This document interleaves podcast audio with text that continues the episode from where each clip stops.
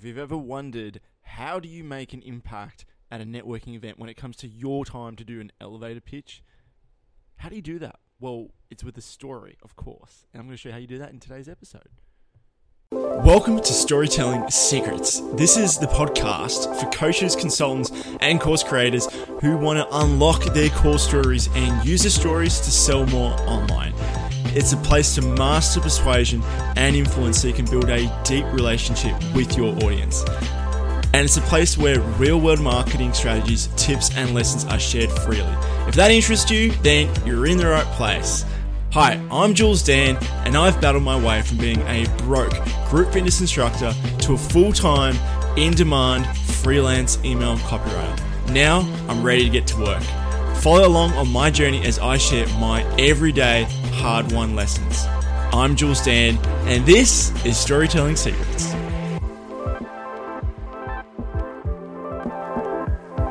Hey, welcome back. This is Jules Dan here. Guess what? I went to a networking event for the first time about two months. Uh, when was it? Last Friday. And at this networking event, hello, by the way, if you've just joined me for the first time, I'm your host, Jules.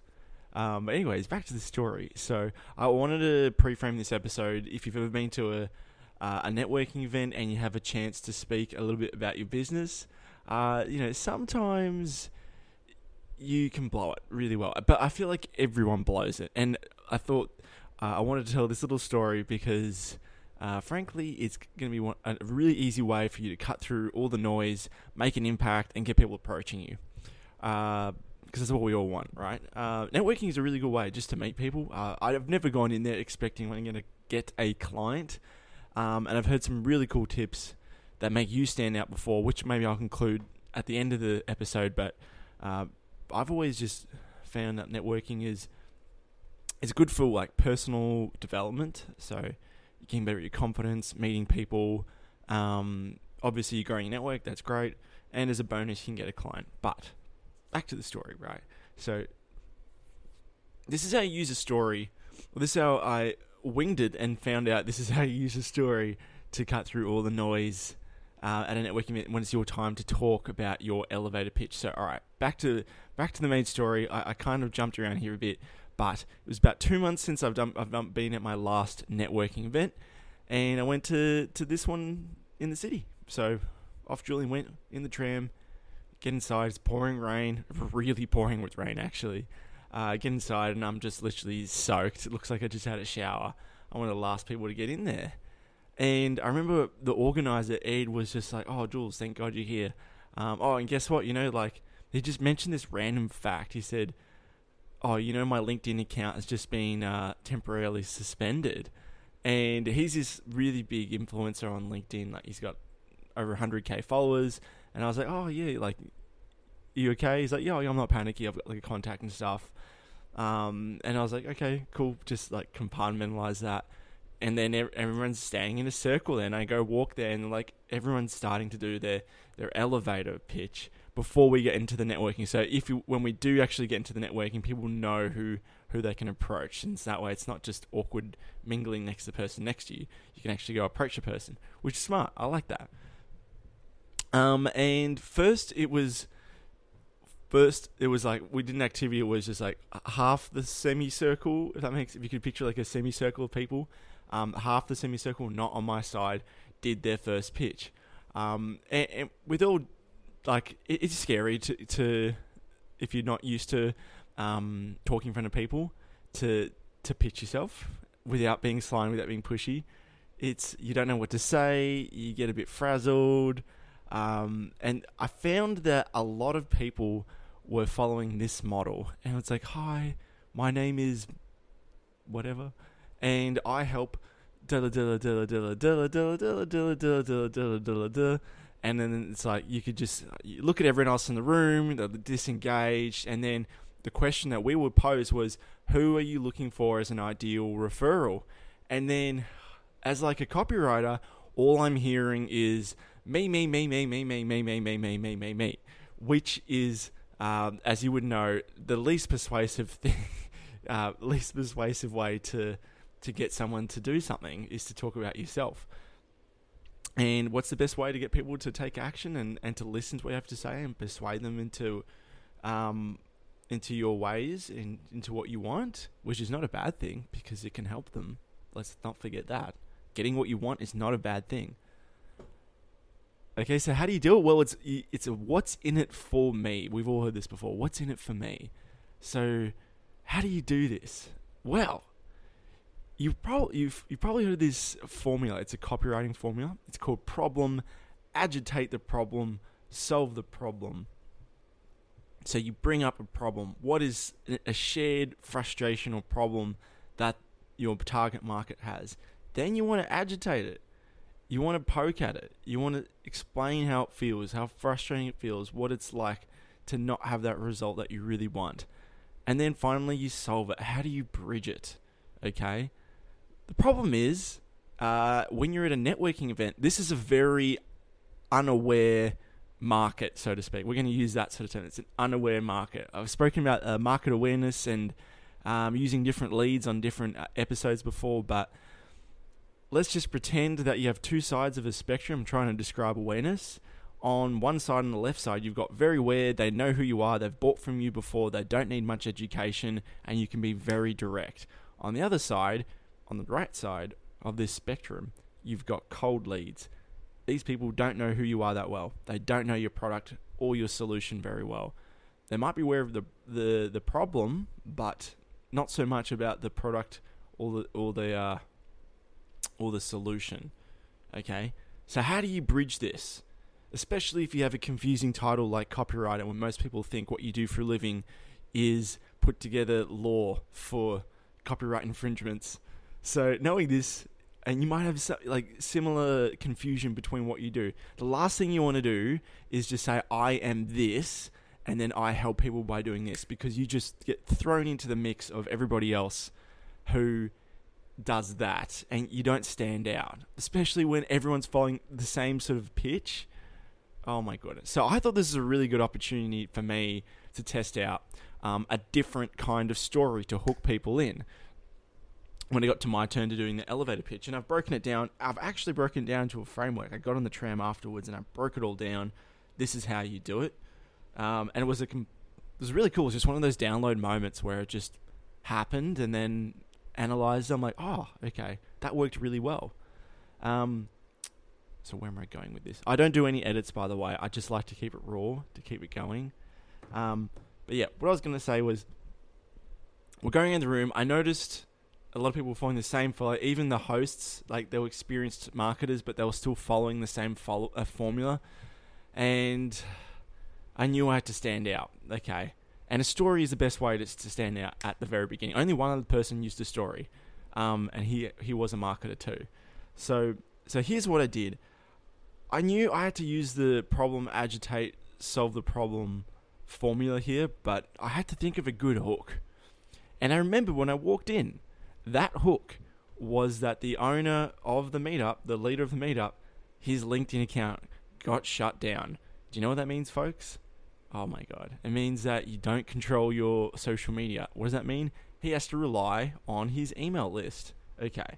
So I'm not going to go into the full pitch, but basically, I clinged on the first story that I led with. I, I asked everyone a question and I clinged on to something that they would be able to relate to and I asked them, "Does anyone know what? Anyone know why uh, Link? Uh, I'll start again. Does anyone know why Ed isn't panicking right now? That his 110,000 follower LinkedIn account is temporarily suspended." Everyone's like, "No, why?" It's like, "Well, it's because he's done the smart thing and he's built an email list."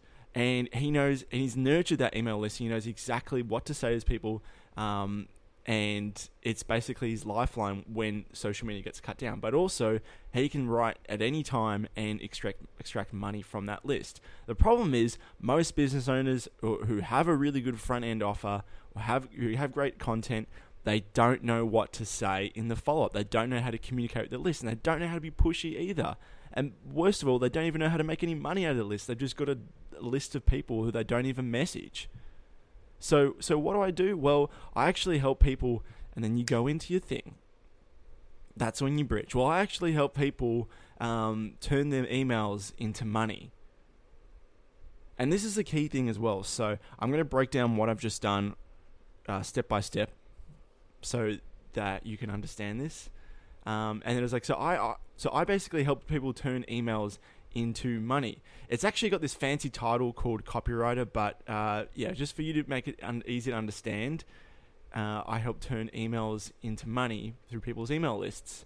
Um, and the way for you to look like an absolute rock star is that if you know somebody who's running Facebook ads or a webinar and their ad costs are just way too high and they want to slash they want to slash those ad costs and you want to be that person who helps them out, send them my way. We're going to do it. I'm going to be able to help them out, get the, slash their ad costs, get them some really good high quality customers and you'll look really good in the process too. That was my pitch, roughly. Um, and it worked. You wanna know why it worked? you know when you're at an event and then there's people awkwardly waiting on the side of you trying to get into the conversation. I I don't normally have that.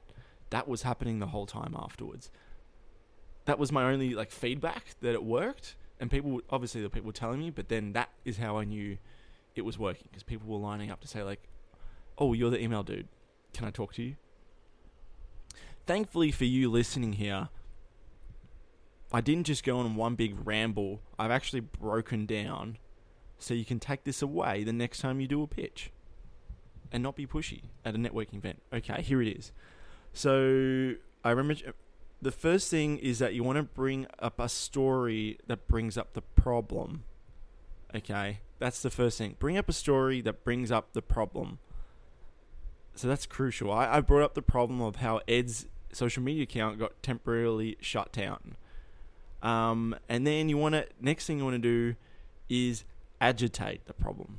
So I told I praised him. I said he's do, he's done the smart thing of building an email list.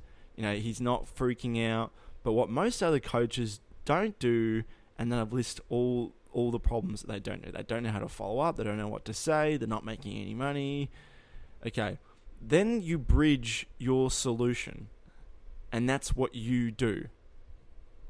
Okay, and then that's when I said, so basically, I help turn I help coaches turn their emails into money. So that bridge is just tr- trying to make it as very easy to understand as possible. Then I like to use some humor. This is the next step. Uh, a copyright is just a fancy word for turning emails into money. That's crucial. Um, obviously, like body language and tonality, and when you look at people and delivery, they all really matter. If I just said it copyright is just a fancy word for making for, word for turning emails into money. It wouldn't work. It was it's all about delivery as well. So just keep that in mind. This is outside the scope of the episode. Maybe look at some comedians how they deliver a joke. It could help. Okay, so after we have brought up a story, we've agitated the problem, we've bridged the solution, we've used some humor to bridge it as well. The next thing you want to do is you want to segue into making it all about the person who's listening. Remember how I said what's in it for them? And that's why I, re- I love using little lines like if you want to make if you want to look like a rock star in front of your clients or if you want to position yourself as a rock star like we want to make it so that referring to you makes them look really good instead of you doing them doing you a favor you're doing them a favor um, and that's why i mentioned say like if you know someone who's got, and I mentioned pain point, like the ad costs are really high, obviously that's a valuable problem that as a friend you'd like to solve for that person. So I'm like, do you want to get the credit for helping solve that problem? Refer them to me, and I'll do it. And that's basically it. That's today's episode. Hope you enjoyed it. So, and it, the bar is not if you I don't know what the standards like of every other networking event, but there is not a class on how to pitch correctly anywhere. I've yeah, like I've I've looked at a few different books. There's like pitch anything, which is a bit different. You can't really quite do that at a networking event, like frame control and stuff. Um, but other little bonus tips as well. So I'll just go through again, the formula, just in case you forget. Story that brings up the problem, agitate the problem, bridge the solution, what you do, and use some humor so that it's easy to understand, make it simple. Segue into making it all about them, how by referring uh, clients to you, they are actually do uh, you're doing them a favor, not the other way around. Um, and yeah, so bonus bonus tips for this as well is I learned this from Toastmasters is that you instantly need to command attention at the start. So uh, sound a lot louder than what you might think you would need to be. By that, I mean like project your voice much louder than what you think you might need to, because unless people are telling you you're too loud, then you're not loud enough almost. Especially in a public speaking environment, helps to be loud. It just gets people's attention. Um, obviously, you're not yelling, but you know, you feel like you're you're speaking through your diaphragm instead of your throat. That's an excellent tip. And it just feels you project your energy differently. Uh, the other one is gestures, so big bodily gestures, pointing to people, making eye contact, and holding it for a few seconds. Um, and, and even still with this one, like my knees were, I remember towards the end, my knees were shaking. Like I just had a, I, I was confident with my message, but got I had some weird body fear response. So I'm telling you this because it's like, unless you're doing the reps over and over and over, you're gonna feel that fear. So just do it anyway. Is what I'm trying to say. Just do it anyway. Um, and if and if if you're worried about what people think that oh my god, people are seeing that I'm nervous, that actually makes you more human because they're probably nervous too. So don't worry about that. Um, what are some other bonus tips I can give you?